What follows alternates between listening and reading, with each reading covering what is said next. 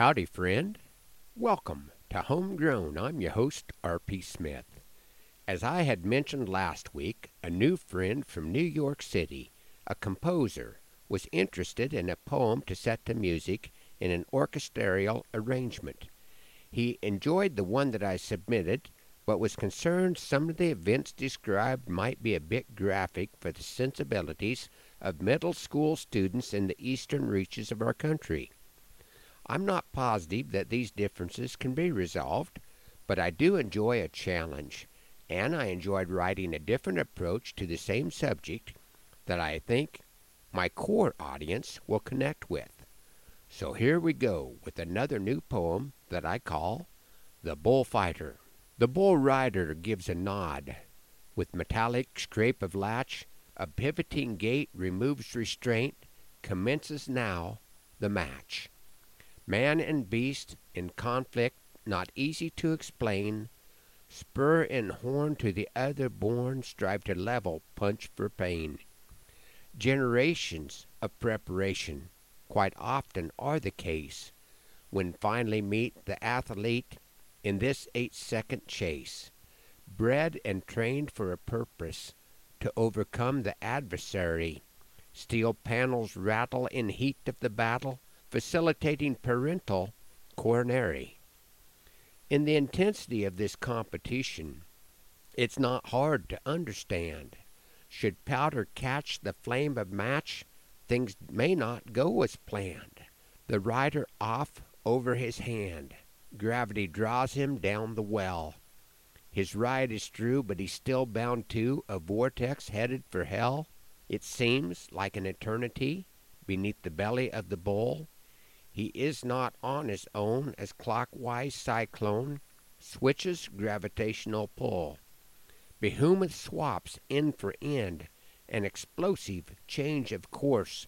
The cowboy rag doll, now in free fall, disconnected by centrifugal force. How did the rider get so lucky that the beast should change its way? A man does serve with steel nerve, Bullfighter entered the fray, taking hold of the bull's horn to pull him from his spin. Duty not shirked. The tactic worked. The cowboy will ride again. The fighter's ability to read the stock, combined with the speed of a rocket, facing bovine strafe, he keeps rider as safe as a toad in the good Lord's pocket. Attributes honed outside the arena, then tempered in the fire uniquely skilled, no one gets killed. His mission statement and desire. The impact of generations has also shaped the fighter's heart. Early years spent in an environment where conflict resolution got a start. From a hot and dusty ranch corral to blizzard's icy gale, the grinding clash of civilizations crash if he should somehow fail. Get out of the gate, turn the cow, no, the other way. Intensity and passion quite often on display. Cowboy boot camp training, similar to Camp Lejeune. Multiple levels of instructors, advisors, and conductors simultaneously direct a different tune. Among the smoke, dust, an occasional expletive deleted, pressure can build that would leave the unskilled broken and defeated. Multi generational cattle working serve as the fighter's inspiration compared to emotion oh so raw when working with siblings, pops, and pa. Bullfighting is avoiding confrontation. Thanks for riding along on Homegrown this morning.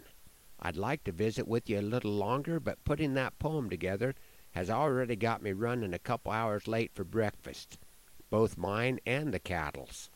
Hoping that the Lord blesses you real good today, and that our happy trails cross again soon, I'm R.P. Smith.